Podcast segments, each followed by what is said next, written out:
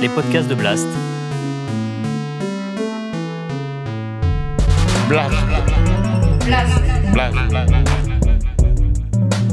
La vie de Jean-Jean. Blast. La vie de Jean-Jean. La vie de Jean-Jean.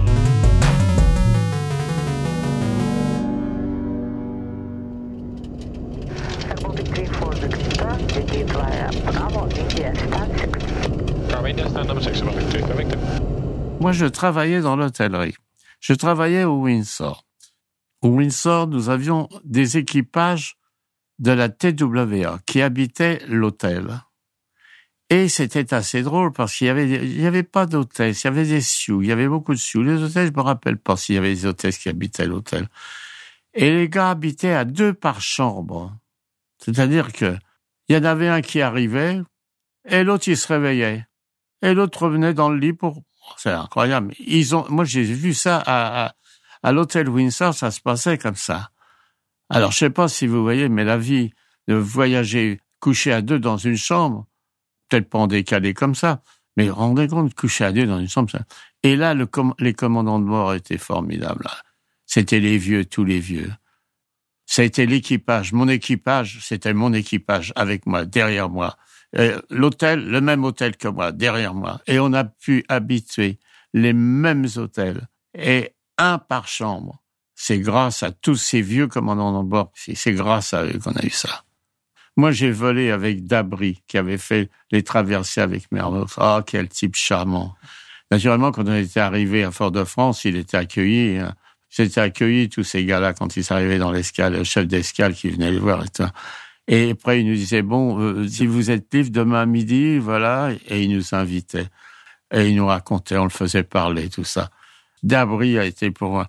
Et c'est assez drôle, c'est que j'ai volé beaucoup plus tard, beaucoup plus tard, j'ai volé avec son fils Dabry. Je l'ai connu comme copilote, et après, je l'ai connu à la fin de ma carrière, il était commandant de bord. Et je me rappelle, j'avais fait un vol avec lui, je lui avais dit, ah, tu sais, j'ai fait un vol avec ton père je suis pas prêt de l'oublier. Et il était aussi charmant que son père. C'était vraiment un type sensationnel aussi. Ah, il avait, il avait de quoi, il pouvait pas faire autrement d'être aussi sympa que son père. Alors, je voulais dire quand même que quand je suis rentré en équipage, il y a une chose qui s'est passée. C'est que quand on rentrait en équipage, on rentrait comme dans une secte. On se déconnait pas les uns sur les autres, tout ça. On connaissait pas nos origines politiques ou n'importe quoi. C'était, on n'en parlait pas on rentrait, on oubliait tout, on laissait derrière nous tous nos soucis, tout ça. On partait vraiment à l'aventure. Voilà, on, rentrait dans un autre monde. Hein. Euh, euh, les femmes avaient le même pouvoir que nous. On était sur un point d'égalité. Il y avait des chefs de cabine qui étaient femmes. Bon, bah, des équipages qui étaient commandés par un chef de cabine femme, bah, ils étaient respectés exactement comme les garçons. Il n'y avait pas d'animosité entre nous. Non, vraiment, il n'y avait pas d'immensité. Vous allez dire que j'exagère un petit peu. Non, non, c'est vrai. C'était la formule d'équipage. Alors, il y avait des trucs sacrés. Hein. Quand on était dans un équipage, euh, c'était notre équipage, on serait dedans. Il y avait une chose qu'on évitait. Souvent, on était invité par des passagers et on évitait ça. On voulait rester entre nous. On refusait souvent les invitations. À l'époque, les, beaucoup de passagers nous invitaient comme ça. Mais on refusait, on restait entre nous. Et là, j'ai passé des soirées magnifiques. Bon, j'ai commencé des petites soirées on n'était que trois. Trois, trois, trois PNC, deux mécatros, deux, cinq, six, sept, c'est ça. On était sept à table. Moi, des soirées comme ça, ça, je l'ai jamais oublié. Moi, je rencontre encore des copains, là, que, que j'ai pas revus depuis longtemps. Mais on est restés amis. On a vécu tous ces équipages qui ont vécu comme j'ai vécu, moi, pendant une trentaine, une quarantaine d'années. Mais c'est, inimaginable ce qu'on a connu. C'est un truc formidable. C'est un formidable ce qu'on a connu. C'était du boulot, c'était fatigant, tout ça. Mais on avait eu vraiment des moments. Vraiment, vraiment, c'est inoubliable ce que j'ai vécu. Voilà comment ça se passait. Je ne parle pas des petits courriers, mais je parle sur les longs courriers. À la fin du vol, on tenait rendez-vous le soir, on allait prendre euh, un pot chez le commandant de bord ou sur le chef de cabine on prenait un pot, puis après, euh, on partait tous ensemble, on allait au restaurant. Sauf sur New York, parce que sur New York, quand on arrivait le soir, chacun était un peu indépendant. On arrivait le matin, il y en a qui se couchaient, qui sortaient l'après-midi. On sortait, mais enfin quatre ou cinq. Mais sur les autres courriers, on restait en équipage. On allait dîner le soir. Voilà, on mangeait, on dînait, puis on disait, bon, allez, tiens, on va manger. Bon, si c'était sur l'extrême-orient, on disait, on va manger au Ceylon ce soir, et on allait tous au Ceylon. C'était des soirées vraiment inoubliables. Très drôles, avec beaucoup d'humour. Euh, euh, puis quand c'était des soirées, des fois, où il y avait quelqu'un qui avait vécu quelque chose, il le racontait, et on l'écoutait. Et il y avait des choses très intéressantes. Il y avait, on venait d'un milieu tellement différent et c'était très, et c'est assez drôle parce que j'ai eu souvent chez moi des personnes, on était six ou sept comme ça, et j'arrivais pas à faire une seule conversation. Bon, il y avait un qui commençait à raconter quelque chose, et aussitôt tout le monde le coupait. Alors, des fois, je disais, mais arrêtez, il est en train de raconter quelque chose, écoutez-le quand même. Oh, j'ai, mais j'ai en équipage. Ah oui, tu nous emmerdes avec tes équipages. Ben oui, mais en équipage. Ben, il y avait un qui parlait. Moi, j'ai connu les équipages, on était cinq. J'ai connu les équipages, on était douze. Il y avait un gars qui racontait un truc. Et ben, tout le monde se branchait sur son truc. On lui posait des questions, on écoutait.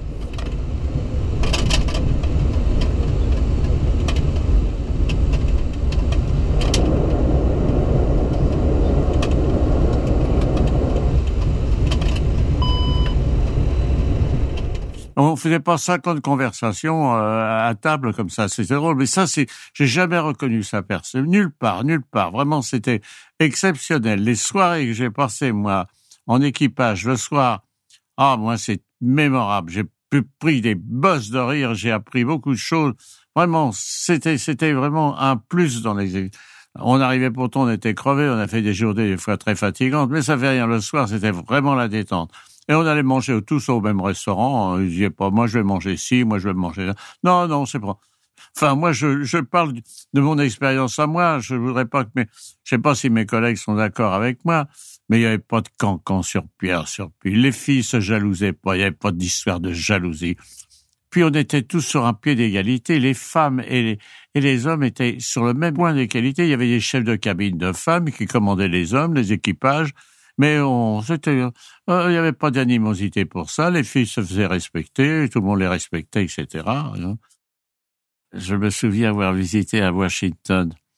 On était à Washington, j'y allais, bon, j'y, on était, j'étais, on n'était pas beaucoup, on était six, six on n'était pas avec les techniques, on était six PNC.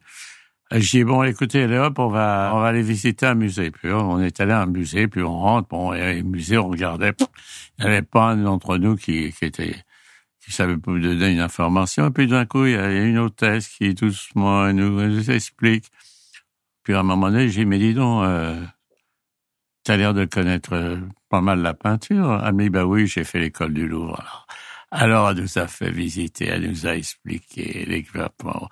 C'est formidable, elle a passé une journée sensationnelle. Elle nous elle heureuse de nous faire connaître tout ça, nous expliquait. Voilà, vous voyez, ce peintre-là, il faisait ci. vous voyez, il me faisait un petit point rouge, là. Quand il faisait un petit point rouge, ça voulait dire, et il nous expliquait tout ça. Et une autre fois, je suis tombé sur un PNC qui, lui, avait fait l'école de, de, de, pas d'agriculture, enfin, de, plutôt de, d'écologie dans l'agriculture. Et il nous a expliqué alors les plantes. Et on a visité un jardin, c'était, je crois que c'était à Boston ou un truc comme ça, je me rappelle plus bien. Dans ces équipages, j'ai rencontré des types brillants, vraiment. Euh. Moi, j'étais un petit nul, moi, dans tous ces types. Je sortais de mon, ma petite banlieue, là. Par contre, moi, j'ai toujours eu une oreille attentive, hein. Et puis, je suis un emmerdeur. Je suis un emmerdeur. Mais un chiant. Quand il y a un gars qui connaît quelque chose, je lâche plus, je lâche plus. Je l'emmerde. Il faut qu'il me raconte. Il faut qu'il m'explique. Mais enfin, en général, les gens qui ont la connaissance comme ça, Oh, ça leur déplaît pas de nous expliquer. Voilà. Ah mais ça, j'ai, j'en ai emmerdé quelques-uns. De tous les gars qui avaient un peu de talent, hein, ça, je les ai pas loupés. Hein, ça.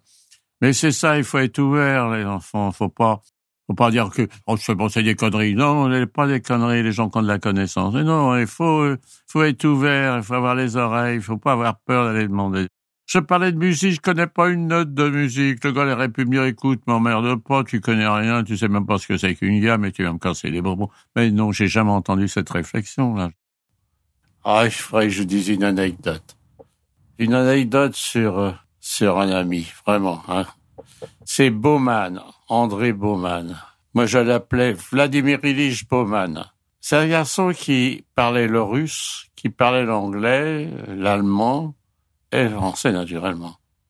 Et il faisait partie de l'amitié franco-russe, là.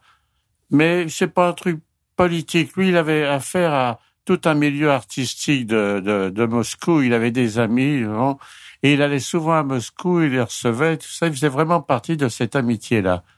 Alors, Bauman, je vous le raconte. André, c'était un garçon, il avait une tête de plus que moi très grand, puis une voix un petit peu grave, et puis je vois encore, il avait un petit chapeau, vous savez, comme on a, euh, comme dans l'Allemagne, avec une petite plume là. Ah, je vois encore avec Softo. Et on était ensemble, on était descendus. À l'époque, euh, dans les années 50, tout le personnel commercial d'Air France descendait sur les quais. On allait chez Romano. Bon, ça se trouvait à peu près à à 800 mètres de où on habitait. Hein. C'était sur les quais. Donc on descendait à pied, puis on montait. Je remonte un jour avec André. Et puis voilà, on est dans le milieu, on est en train de marcher. Tout d'un coup, je vois, il s'arrête droit. J'ai André, qu'est-ce que t'as? Qu'est-ce que t'as, André? J'ai envie de chier. Il est bloqué dans le milieu de la rue. Bon, il fait encore 25-30 mètres. Droit dans ses bottes, là. J'ai André, avance, écoute et on avance. Et puis au coin de, avant d'arriver à Times Square, il y avait un, café qui s'appelle Delicatessen, je me rappelle encore. Et il rentre dans le café et je l'attends à l'extérieur. Un quart d'heure, vingt minutes, une demi-heure, et il n'y a toujours pas d'André qui descend. Enfin, au bout de 35 ou 40 minutes, je vois mon André qui descend tout droit, je vois. J'ai dit, André, qu'est-ce qui s'est passé? j'ai chié dans mon froc. J'ai dit, qu'est-ce qui est arrivé? Ben, il dit, quand je suis arrivé, il fallait mettre 10 centimes dans la, dans les, c'est des toilettes où on mettait 10 centimes pour ouvrir la porte, là. Et il n'arrivait pas à trouver ses 10 centimes. Et qu'est-ce qu'il est ressorti? Alors, il était ressorti sans ses chaussettes, sans son slip et sans son maillot de corps. Tout ça, ça avait servi de, pour le nettoyer. Oh, quelle histoire. Ah, je vois encore mon André. Alors, c'est assez drôle parce que l'après-midi, on partait et on montait dans un bus. Ah, je, je raconte aux hôtesses, il y avait trois, quatre hôtesses avec nous dans l'équipage, on était l'équipage de six. Ouais, mais raconte-le si tu veux. Et j'aurais raconté ça et tout le monde a rigolé. Ah, André. je sais qu'il est toujours vivant puisque je l'ai appelé il n'y a pas tellement longtemps. Ah, j'ai passé des bonnes journées avec toi. J'ai fait des très bons courriers avec toi. Voilà, c'était une anecdote sur mon ami André Baumann. À plus tard. Ciao. Si vous avez aimé ce podcast, n'oubliez pas de nous mettre des étoiles ou de le partager autour de vous ou sur vos réseaux sociaux. Blast est un média indépendant et si tous nos contenus sont en libre accès, c'est grâce au soutien financier de nos blasters et de nos abonnés. Pour nous soutenir, faire un don unique ou mensuel, rendez-vous sur blast-info.fr. Partagez. Voilà. Et likez. Likez.